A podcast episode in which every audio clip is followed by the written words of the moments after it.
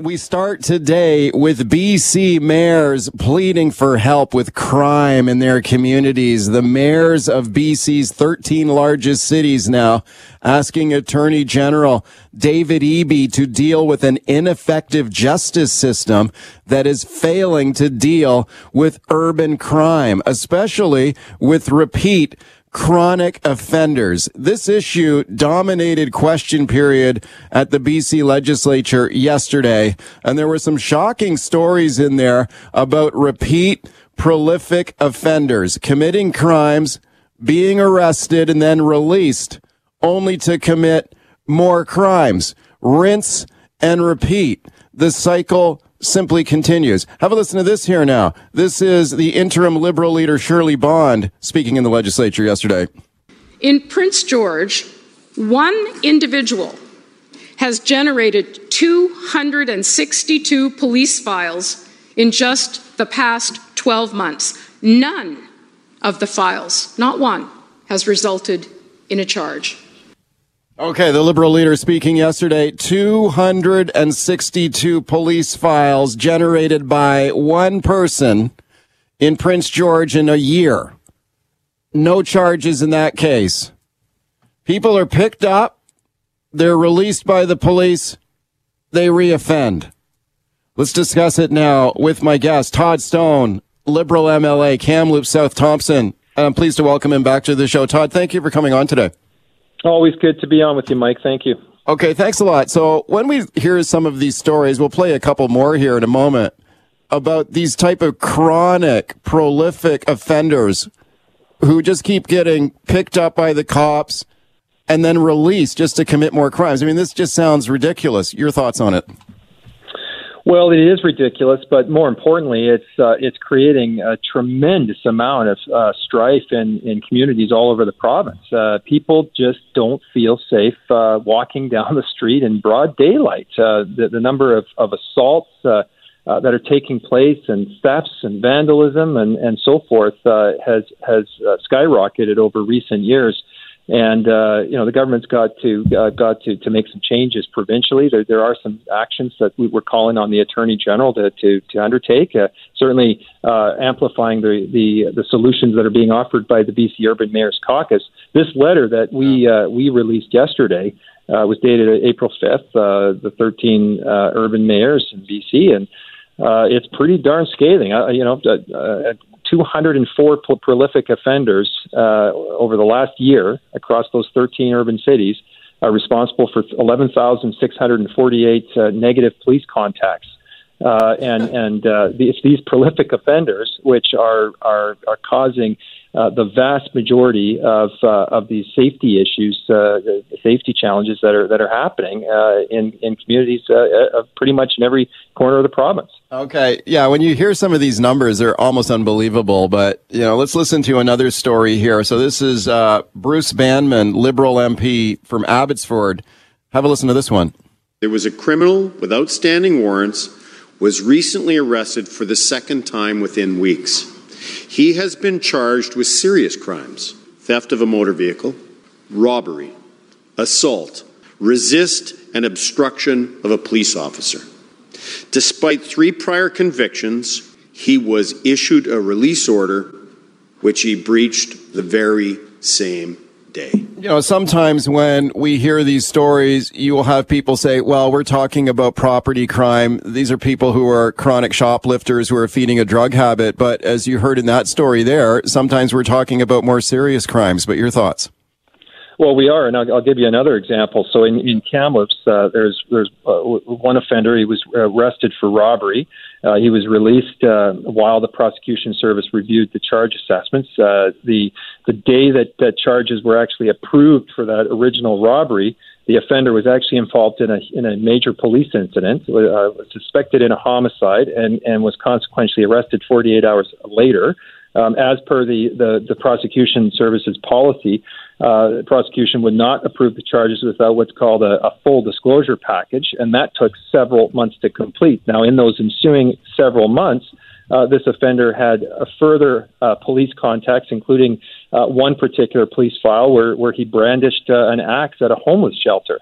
Um, uh, eventually, uh, you know, he was arrested and and uh, charges were pursued. I, I mean, this is this is what's happening. Uh, this catch and release, uh, as you yeah. as you started off the segment in, in communities around the province. The system's broken.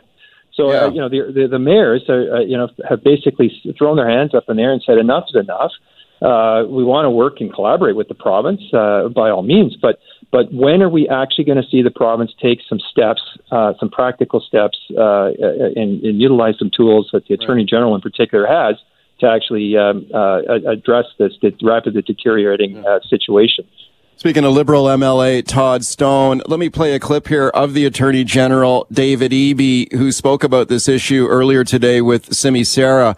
And here he is making the case that, look, the people we're talking about here, they're sick, they're mentally ill, they're addicted to drugs. Have a listen. Obviously, mental health and addiction are major factors um, uh, that, that are driving people to commit these property crimes. And it's just incredibly frustrating for the mayors and for residents to see this highly visible disorder and uh, and chaos in some communities. Okay, so we get it. We understand that people are on the streets. They're home, homeless in many cases, mentally ill. They're addicted to drugs. Uh, your response, your thoughts on that? Well, I'll be absolutely clear, Mike, about this piece. Uh, just as the mayor said in their letter, uh, we are 100% aligned uh, with the province in, in, in the statements that uh, the Attorney General has made and the Minister of Mental Health and Addiction have made with respect to ensuring that uh, that folks who have mental health and and or uh, addiction uh, issues that they receive the supports that they need. And so the the the, the recent announcements of complex care.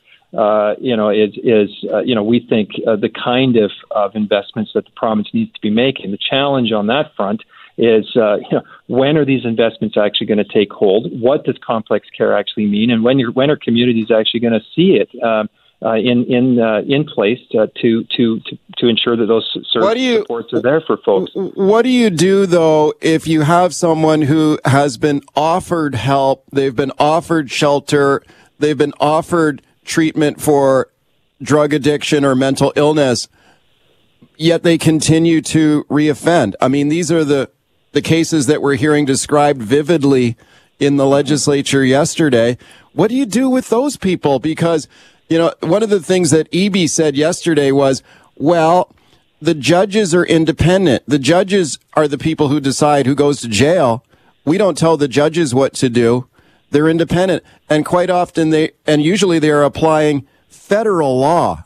So it's like federal jurisdiction and nothing to do with the province. What do you say to that? Well, uh, look, uh, it, David Eby is a master of deflection, and he does it on on all kinds of files that he's responsible for. That's the way he does business. Well, how is that uh, deflection? Isn't that simply well, the case that judges are independent and it is federal law? Oh, I, I'm I'm not I'm not suggesting that judges aren't independent. I'm just I'm suggesting that every single time uh, David Eby's on the hot seat, it's somebody else's problem. Uh, he blames all of this uh, on the federal government, when in fact uh, there is a heck of a lot that he could do. Uh, the, I'll give you some examples. Uh, the, the BC Prosecution Service is massively under resourced right now. They do not have the people in place uh, to ad- address the volume of, of files uh, that charges that are forwarded to their office for review. That's number one. Number two, uh, they uh, David Eby uh, uh, brought in new charge assessment guidelines uh, for the prosecution service a couple of years ago, much much uh, stricter assessment guidelines that make it virtually impossible for the prosecution service to to approve charges in a wide range of these types of, of cases. He, he could he could change those charge assessment guidelines today. Um, I mentioned in my the Kamloops example a moment ago this full disclosure policy requirement. That that that in and of itself has added months and months of delays in the prosecution service being able to approve charges, which again yeah. is, is, is resulting in these these accused being back out on the streets reoffending. That is yeah. fully within uh, David Eby's control as well. He's choosing not to uh, uh, to undertake action in any of these areas uh, it's fine to point the finger at the federal government and say, yeah, there, there are some things that uh, that that might need to, to be done with respect to the criminal code and, and so forth. And yes, they have to be responsive to Supreme Court of Canada decisions, of course. But in the in in the interim, while you're while you're you're urging the federal government to take action, what the heck are you doing here in the province of British Columbia with the tools that you have at your disposal? David Eby's doing nothing. Okay, Todd Stone, thanks for coming on today. Appreciate it. Thanks, Mike. All right, welcome back. Let's keep talking about urban crime now. Let's take a look at what's going on in the city of Vancouver. Now, on yesterday's show, I spoke to Simon Fraser University criminology professor Martin Andresen. And this guy is a fierce critic of the police in Vancouver. He says the VPD exaggerates the amount of crime in the city. Why? Why would they do that? Well, he says it's because they want more money. He says their budget should be cut. He says the Vancouver police are fear mongering, making people afraid when they should not be afraid. Why would they do that? He says it's because crime is actually going down, not up. Here's one of the things he had to say to me yesterday. Have a listen.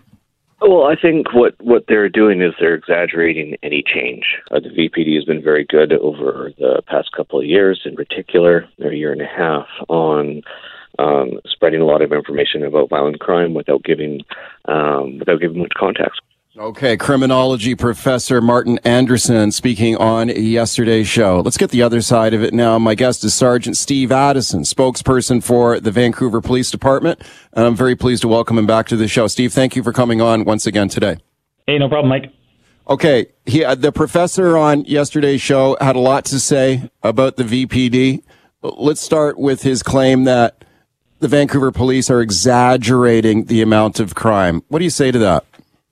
Well, I mean, quite simply, people have a, a right to know what's happening in their city. They have a right to have timely and accurate information about public safety. And um, with regards to any suggestion that the VPD is exaggerating crime, it's just not the case, and it's reflected in the data, which is um, uh, very open and very transparent. We're extremely transparent uh, about our crime statistics. They're all posted online, and they show um, you know, violent crime. When we look at um, pre-pandemic compared to pre-pandemic levels, violent crimes up 12%, serious assaults are up, robberies are up 21%, arsons are up 33%, graffiti uh, 84%, uh, including a 300% increase in, in, in Chinatown alone. Uh, hate crimes up 52% since 2018. So the data is there. It's tra- transparent. It's accessible for anybody to see. Um, it is concerning when we do see people who uh, cherry pick stats to support uh, a, a, political agenda. Um, and uh, I'm glad, Mike, that when you when you had the professor on yesterday on your show, um, that you did challenge him a little bit because by challenging him, you were able to uh, get him to admit that he does have an agenda, and that agenda is to defund the police. Okay, well, I'm going to play that, that exchange here in a, in a moment, but let's get a little bit of context on some of the, the statistics that you just quoted. So you're saying with all those categories of crime that have increased uh, significantly, you're saying that's compared, that's right now compared to pre-pandemic. So we're going back, what, this is a, th- a two, three year comparison you're talking here. Yeah, so if you just look, um, if you just look at this, uh, take the first quarter of this year and you compare it to last year or the year before, you're likely not going to get an accurate um, uh, representation of what crime trends are simply because of COVID. There were COVID restrictions in place. There were fewer people out and about. People's behavior changed. So what you can do is what when what we, we've done is you'll look at um, the, say just the first quarter of, of this year alone and compare it to the first quarter of um, pre-pandemic. So a three-year uh, pre-pandemic average, and okay. that shows violent crimes up, serious crimes are up, robberies are up, assaults against police officers are up, um, and it's it's a it's a concern, and it that's reflected not only in the data, but it's also reflected in what people are telling us. It's reflected in what people are telling you when they come on your show, what people are telling our officers when they're on the beat. Um, when we're hosting safety forums, when we're meeting people on the street. It's a very real concern in the city and uh, to dismiss that, to dismiss those very real concerns that people have, um, is a bit disingenuous. Okay, speaking to Sergeant Steve Addison from the Vancouver Police Department, let me play another clip here for you, Steve, of Martin Andresen, criminology professor at Simon Fraser University. Here he is once again on yesterday's show, and he says the police are fear mongering, that people should not be afraid, uh, because crime is actually going down, not going up. Here's what he says. Crime has been falling across across in, in Vancouver for the past 25 years. Most of that crime is property crime. What what do you say to that? Crime has been falling steadily for 25 years. Well, it's I mean it, it's it's the, the data that we're presenting is not that's not re, uh, representative in the data. It's uh, the data that we're presenting, uh, the data that's accessible for everybody to see. And I welcome people to go online, vpd.ca, check it out for yourself. It shows that serious crimes are up, uh, property crimes are up, uh, mischiefs are up, graffitis are up, and hate crimes are up. Um, when you compare this year compared to pre-pandemic years, and just general crime trends, so um, it's wrong. It's not accurate. And and well, while some well, people might suggest that uh, that when we're open and transparent and we tell people about what's happening in this city, they might suggest that's fear mongering.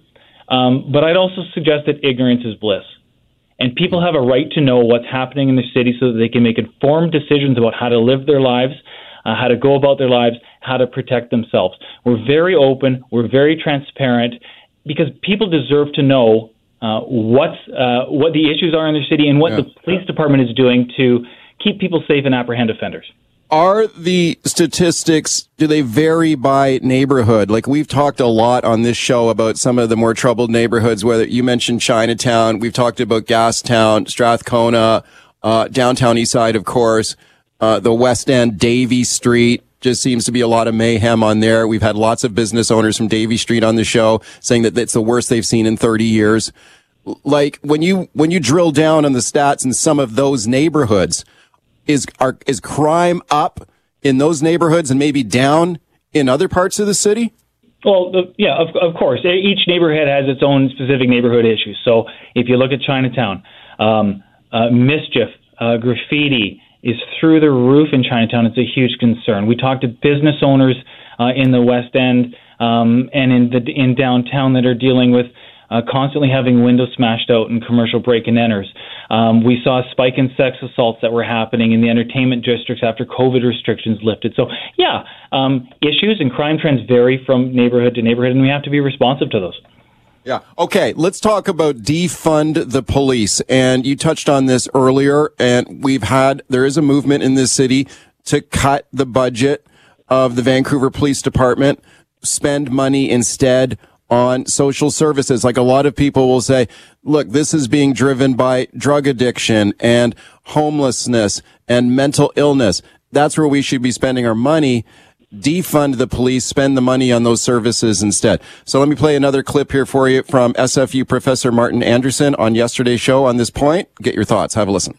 We need to do what we can to prevent these things, and more police isn't what's going to end up uh, having an impact so here. So you believe? So do you think, therefore, that the Vancouver Police Department should have its budget cut? Yes. Yes, yes. So yeah, he made said quite clearly, cut the budget of the Vancouver Police Department. What kind of impact would that have, Steve Addison, if the budget was cut?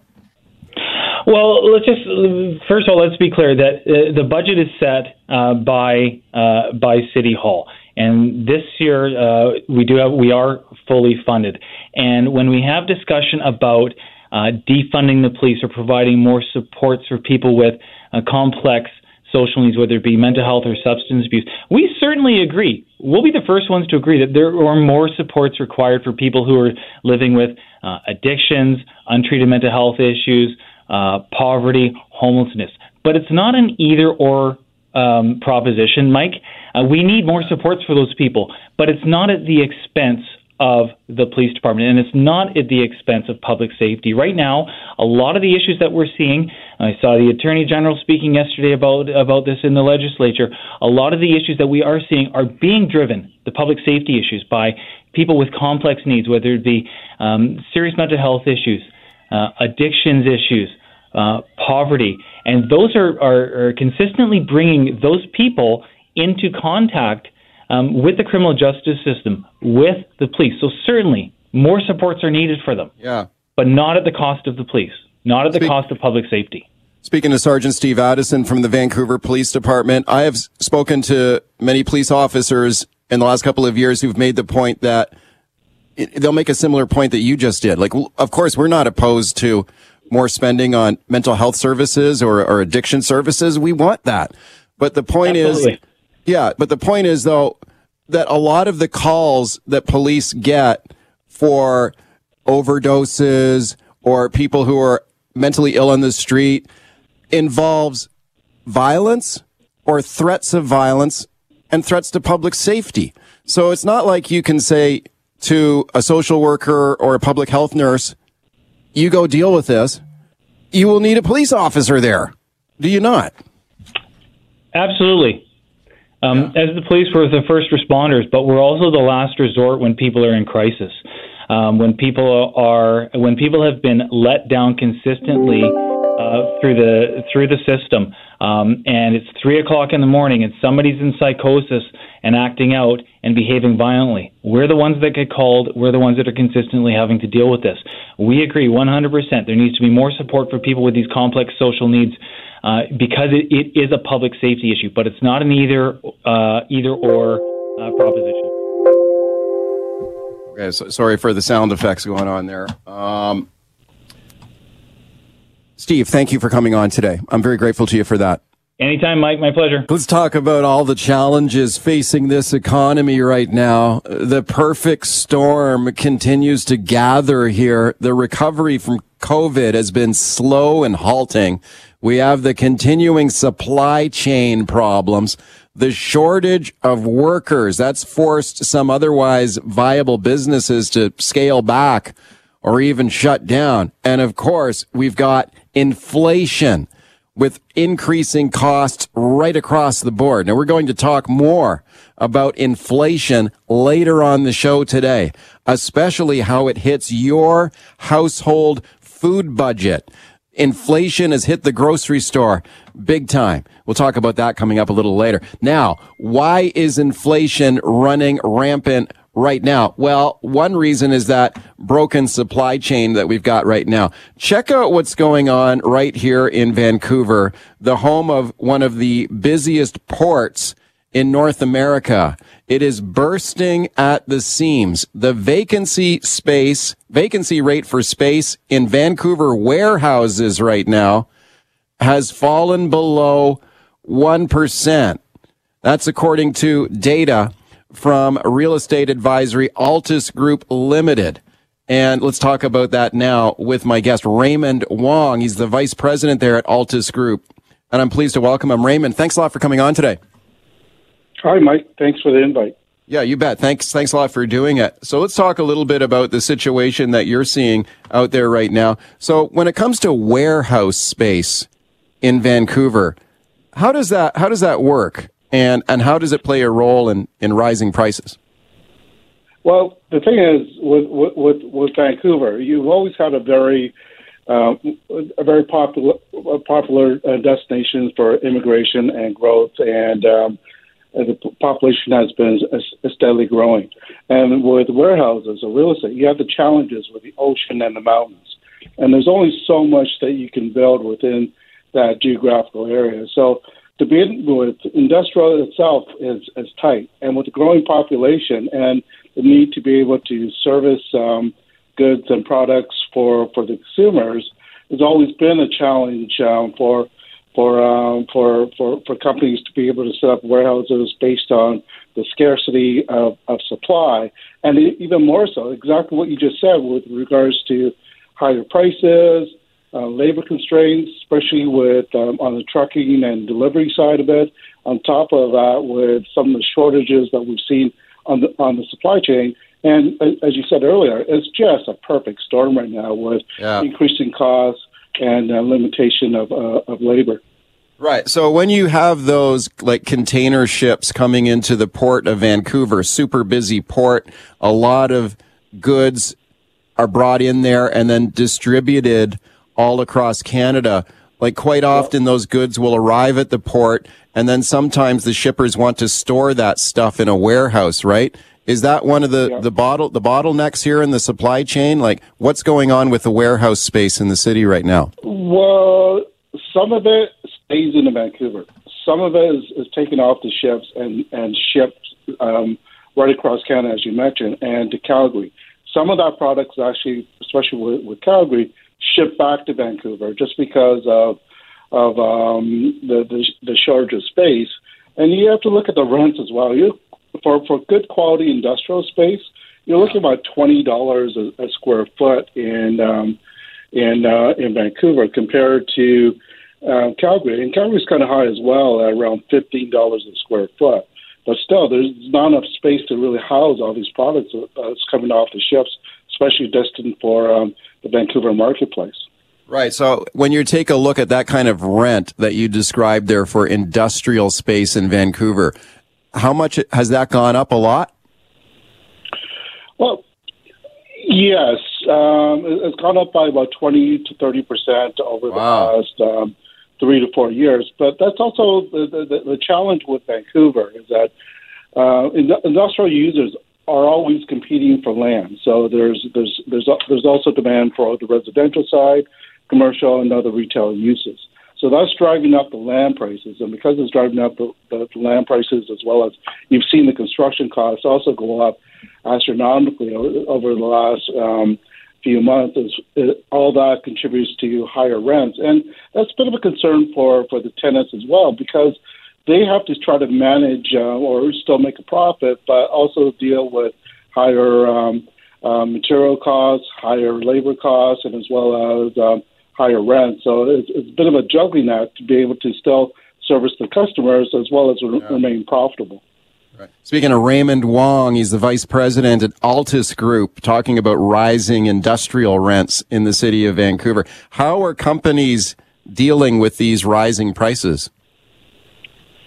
Well, uh, they're trying to be as flexible as possible. So in Vancouver, now you're seeing the, the construction of multi-story industrial that you haven't seen before, right? So now the cost has justified to build these type of structures to stack on top to increase the densities in in in um, in, in warehouse space, especially around the, the the urban area, and as well as sort of moving out or looking at um, uh, sort of the secondary, tertiary markets uh, for for for lower priced land or just yeah. available land. Period. So they're trying to make adjustments, but it's, it's it's still very difficult based on that area surrounding the the Vancouver marketplace. So they're trying to look at alternatives, and yeah, our, and other sort of markets are looking at it. Right. So you kind of anticipated what I was going to ask there. Like when some of these companies are looking at the availability of places to rent in Vancouver, I know vacancy is low, costs are high and going up. Are some companies like ditching Vancouver and looking for like industrial space somewhere else? Uh, ditching is a strong word. Um, it, you, they're, moving further out. That they still have some sort of Vancouver presence, and they try to because uh, you still have to try to deliver goods within a certain um, time frame. So you can't move that that far out. So they're they're trying to make adjustments, and I think that the, the second attrition, I, a place like Kelowna is doing well on the industrial and very scarcity of mm. available space there as well. But it's sort of like before it, that used to be serviced out of Vancouver or or some of those markets, but now they're moving out um, further out for the warehouse to be able to service those other sort of secondary, tertiary markets that are growing rapidly, especially over the last couple of years. So, what do you see coming next here? Could this get worse? Like, when we take a look at what's going on in this economy right now, like, it's very troubling with the inflation that we're seeing, interest rates rising, these continuing supply chain problems that we have. What do you, what is your sort of outlook here for the months ahead? Could this get worse?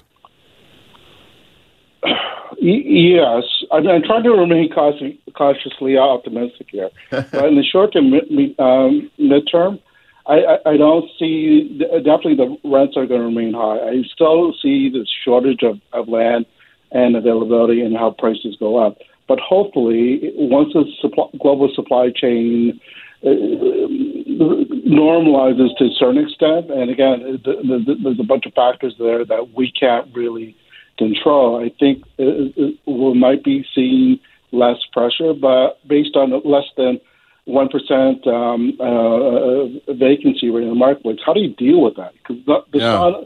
uh, this new supply is not keeping up with demand, and demand keeps growing, and so so that's that's, that's still pushing up rental and so short to medium, I don't see any changes. Maybe longer term when we figure out um, the global supply chain logistic challenges, then maybe there's a relief. But short to me- medium term, we're going to be in the same boat. Right. So how long could that continue for then? Like, I like how you're saying you want to remain cautiously optimistic. I mean, everyone, we should all hope that this is going to get better, but do you think this sort of drags on into next year? At least, I, I think. And you're talking to a researcher. We don't typically like to say dates. We'll give you a number, but we won't tell you the actual month and date. But I, I think uh, uh, we're going to continue definitely going into um, the remainder of this year and probably early into next year until we see what happens. Because right now, the data is changing, the inflation is changing, interest rates are moving, and everything has, has happened. There's a lot of data to to go through, but um, I just don't see this thing churning anytime quickly. Yeah. Okay, Raymond, thanks for coming on to talk about it today.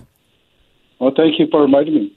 Let's keep talking about inflation right now. The inflation rate last month from Statistics Canada, 6.7%. That was the annual inflation rate recorded in March, the highest in 31 years, 6.7%. Everything going up all across the board. Let's check out some of the prices have gone up. Gasoline up nearly 40% in one year. Rent is going up. The price of food, of course, going up. We'll talk in more detail about that on the show today. Groceries are up 8.7%.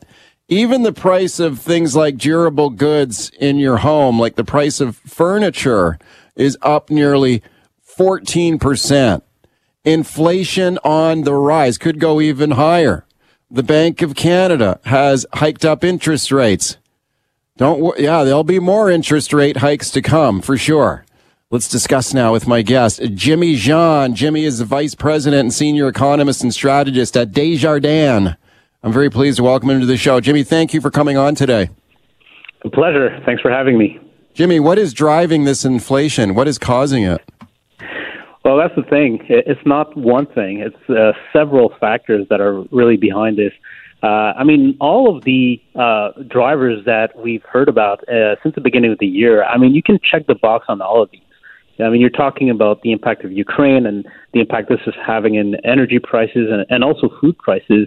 So uh, this is a reflection of that. Uh, you also have China, where you have very strict lockdowns. So that's putting even um, you know, more uh, obstacle in the supply chain. And we know that supply chains at the global level have been a, a major reason behind the very elevated prices for, for goods, for durable goods in particular. It's uh, caused uh, uh, production shutdowns in the auto sector uh, because of the lack of, uh, of, of chips, uh, semiconductors.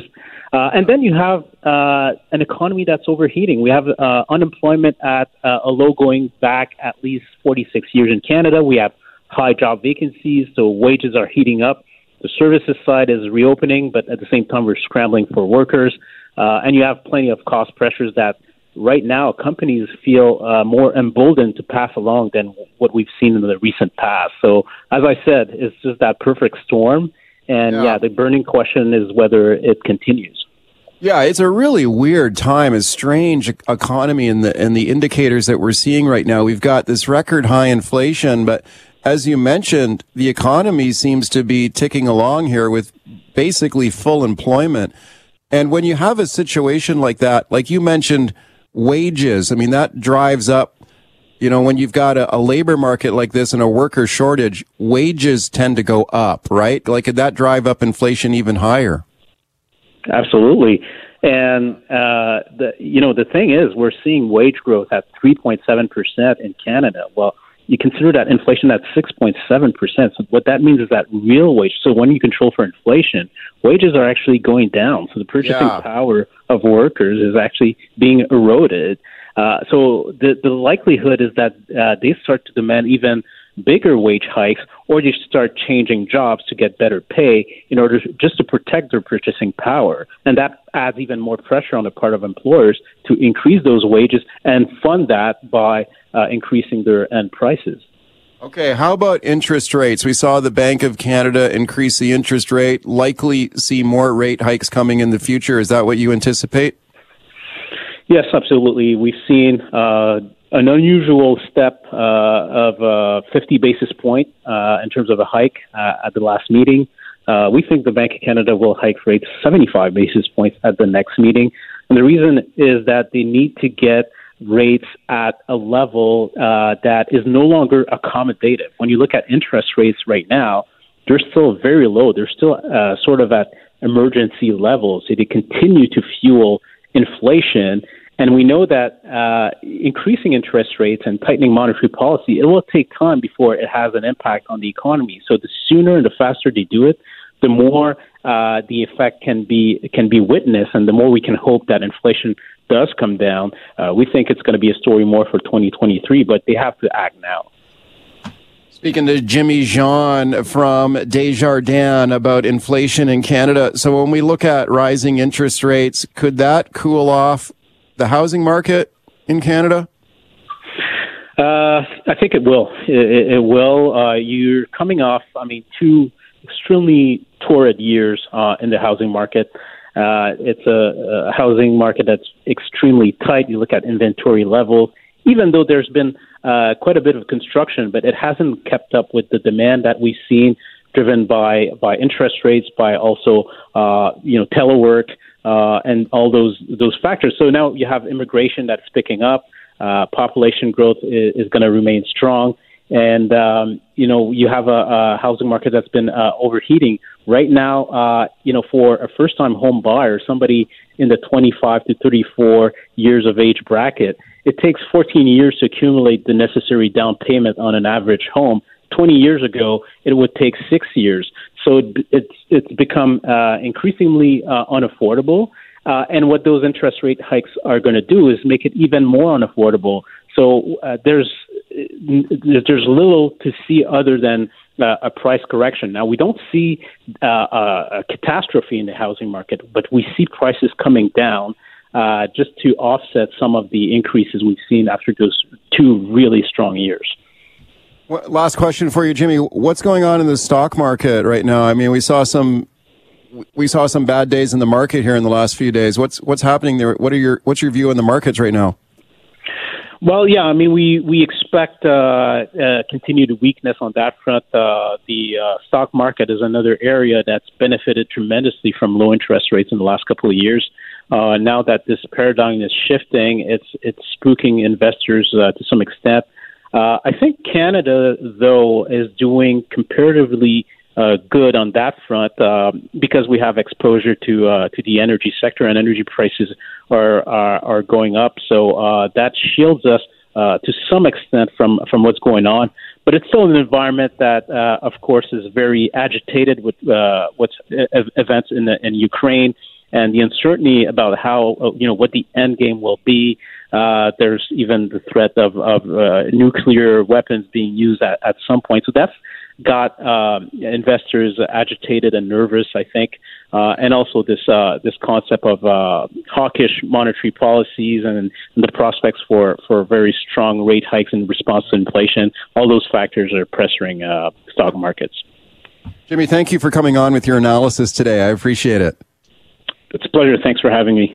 Welcome back to the show. Let's talk about your food bill at the grocery store now. Inflation is way up. The price of food is up sharply. Let's discuss it now with my guest, Ali Chernoff. Ali is a registered dietitian and nutrition consultant.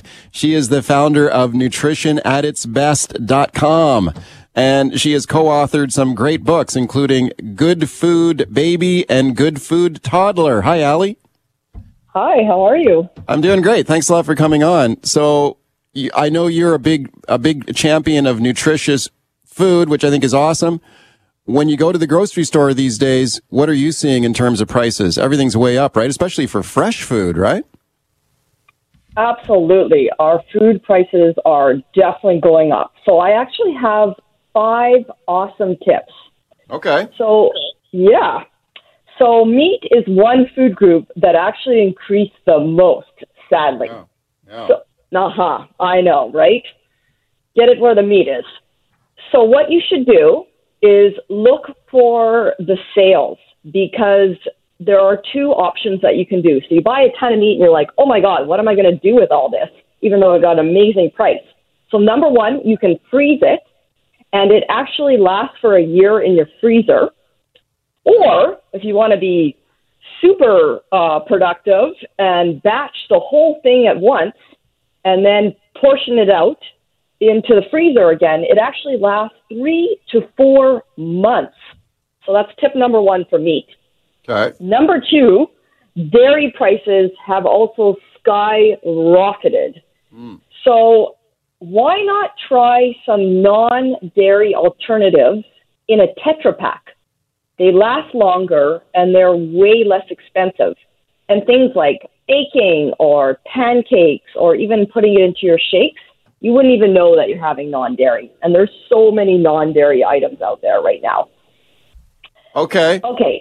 Yep. What so some so, so not so Okay, go ahead. non dairy so non dairy would that include like what is some non dairy product like like almond milk or something like that or Almond milk, oat milk, coconut milk, soy milk.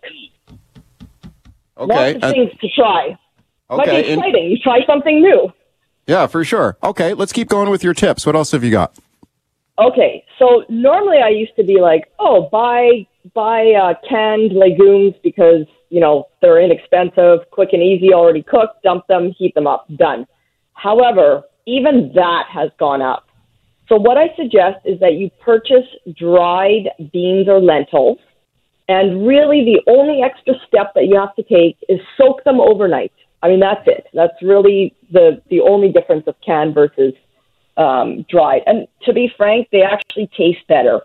So if you know that you're going to make something on what's tomorrow, Thursday, so take out your dried beans tonight, soak them overnight, boom, you know, cook them up. And I know most of my clients, everyone's got an Instapot or a crock pot these days.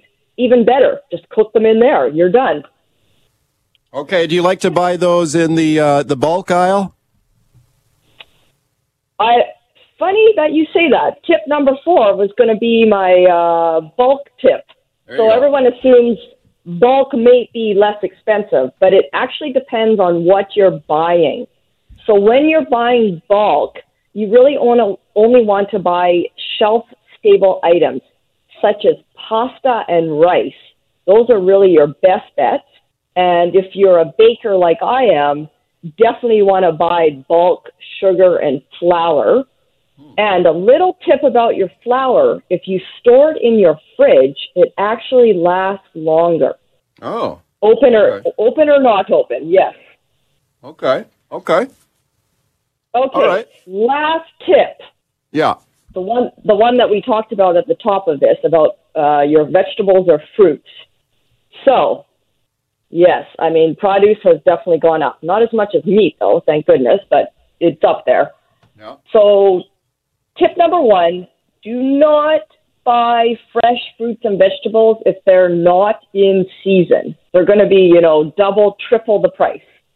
So, if you want to buy something that's not in season, you should actually buy it frozen because it's less expensive and it's just as nutritious because they pick it right away, they freeze it, and then at least it gets shipped frozen as opposed to, you know, uh, they're picking something, it's getting on a plane, it's ending up in the warehouse, the grocery store truck is picking it up, and then it lands in the grocery store and then you're buying it. It doesn't taste like anything by then.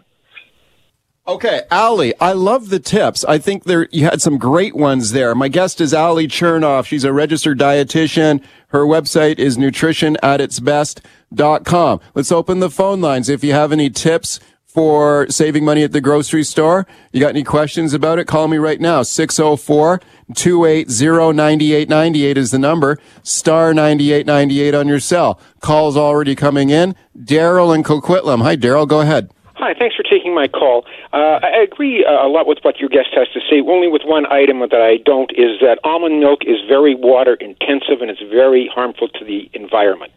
First, you do price matching at stores, you buy uh, loss leaders at stores, you uh, do all sorts of price comparisons.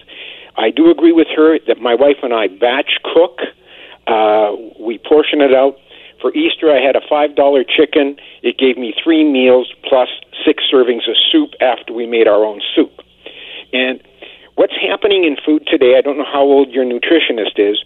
I'm a baby boomer. This has happened before. I remember yeah. 18% interest. This is nothing new.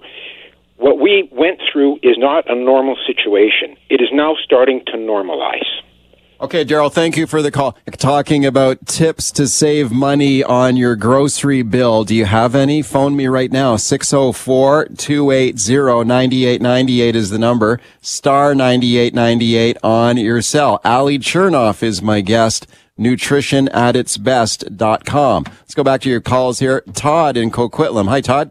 Thanks for taking my call, uh, Mike. Um, sure. We turned our backyard. We took our pool, above ground pool out and made it into a 40 by 60 garden. And uh, what you call it, uh, we had our fruit and vegetables uh, from the from there. Also, I'm a hunter, and once a year we go up uh, country and we get a moose. That covers it. but the biggest thing, uh, Mike, is uh, we just listed and sold our property. Bought a property in Manitoba on 1.6 acres, right on the border of Minnesota and Manitoba. We're gone. Uh, wow. Wow. The everything are just too much John Horgan, I don't understand. He used to be a truck driver. The gas prices here, we're in our late 50s. I, I, I'm done with BC. We love it. okay. Okay, Todd, thank you for that. Well, I know you're not alone. I've talked to other people who are, who are making a similar difficult decision. Ali, what do you think about his ideas? Grow, grow your own food in your backyard. Oh my God, I'm all for that. Absolutely. And, and to be honest, even some simple things like uh, herbs you can actually grow them inside in a pot. Yeah.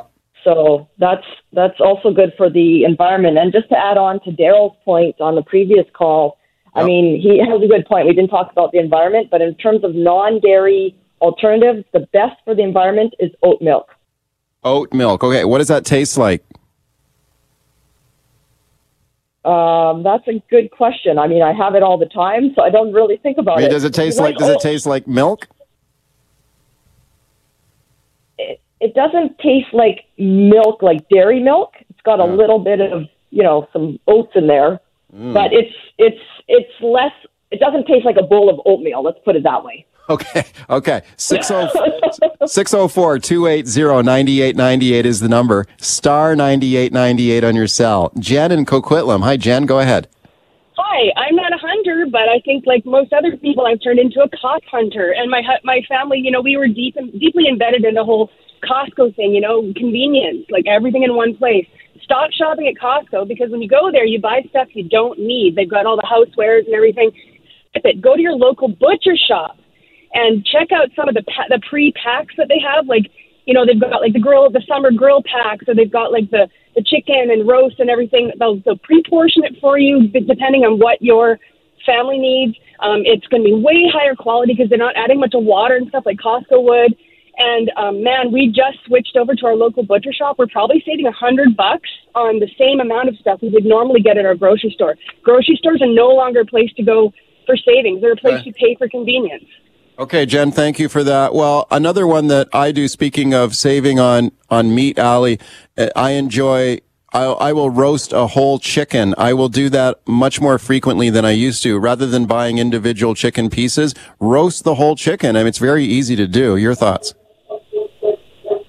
Absolutely. As I said, I mean, I'm all for batching, especially you can buy them on sale and cook it all at once and then put it in the freezer into your portion sizes so that you don't have to worry about it later. Yeah. Okay, let's go back to the phone phone lines. Brent on the line in Victoria. Hi, Brent. Go ahead. Hey, Mike. Um, yeah, some uh, good helpful tips actually for your listeners. Um, Save on Foods has loads your offers, and um, you can save a lot of money um, by using the app on there. And they also okay. have case lot sales on right now. Uh, so, I mean, it does save a lot. I mean, especially with the price of produce rates through the roof. Uh, the one question I have actually is, um, what is a good uh, helpful tip? On, um, say, if you're diabetic and uh, you have to have certain uh, nutritional, um, you know, vitamins and like different kind of uh, food. Um, basically, say you want to cut out meat. Um, I mean, I, I like my I like my burgers and uh, stuff, but I mean the price of meat is so high.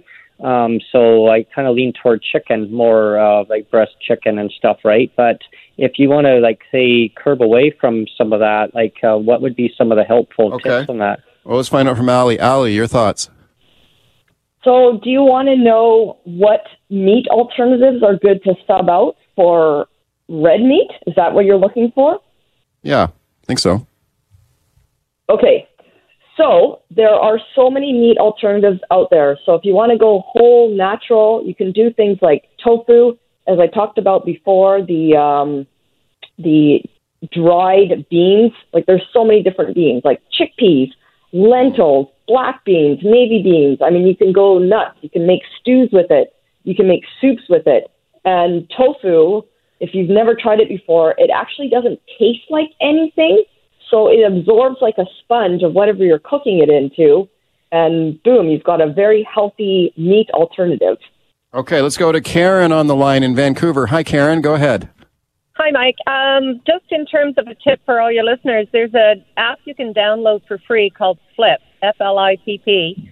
And it not only has great tips if you're searching for certain products, it'll tell you which grocery store has them on sale, but it's not just food items. It downloads all the flyers, it downloads Home Depot, Canadian Tire. So for all those items, when I'm searching for planning my meals, I go to the app, see what's on sale, and um, again, search for product specific, and it'll tell you where you got them on sale. So it's a Okay. terrific app. I've been able to save tons of money. Okay, Karen, thank you for that. Well, shopping around, I think, is always a good idea. Ali, what would you say? I mean, full disclosure, I usually go to five different grocery stores. so, yeah, definitely shopping around. And and you'd be surprised, like now with the printed flyers, they'll price match at other stores. Mm, okay. 604 280 9898 is the number to call. Star 9898 on your cell. Helen and Langley. Hi, Helen. Hey, how are you? Um, I just wanted to let you know that I also use a couple of apps. I use the Flipp app, like the previous lady said, and what happens is you can actually ad match at the Superstore, No Frills, Loblaws stores. But the two apps that I use, um, I found them on Instagram. One is called Checkout51. The other is called Caddle, and they provide coupons online. And in the last eight weeks, I've accumulated $220 back, cash back in checks from these two apps. By using the, the coupons online, you end up paying the regular price, but they will re, uh, refund you um, the difference of the um, coupon that they're offering. Okay. And every Thursday, those change. It's very, very good. Okay, thank you for that. Yeah, clip your coupons has always been kind of a, a time honored one. Ali, you mentioned that you shop at a lot of different stores as you shop around. Do you find that most stores will honor a competitor's advertised price, or does it depend on the store?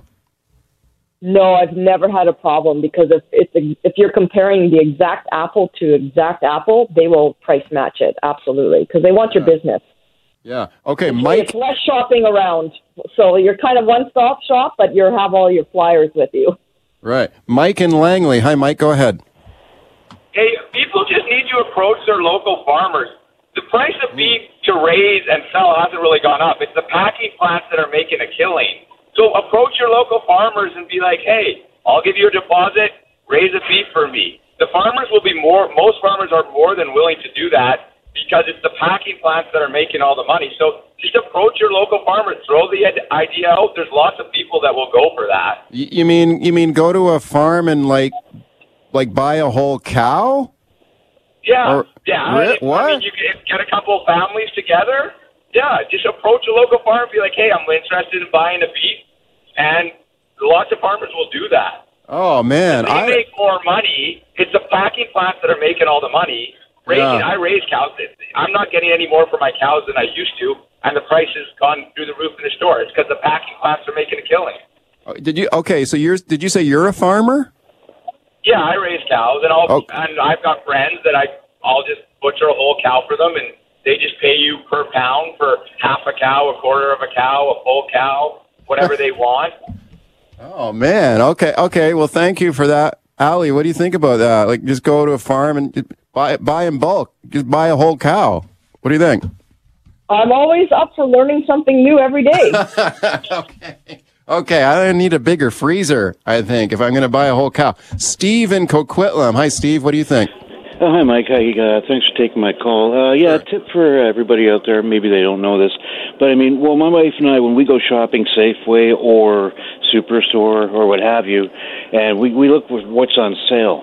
And when we bring them to the till, number one, my wife always checks the bill very, very thoroughly, which is great. But if there's an item on there that's not on sale, but they advertise it is, you get that item for free.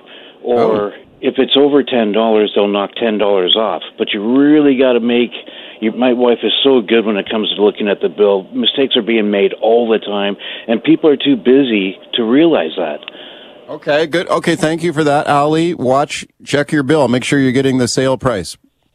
Yeah, I actually, my mom taught me that tip as a child, so I've gotten so many items for free, it blows my mind. okay, Ali, thanks a lot for coming on with all your tips today. I appreciate it. No problem. Thank you for having me.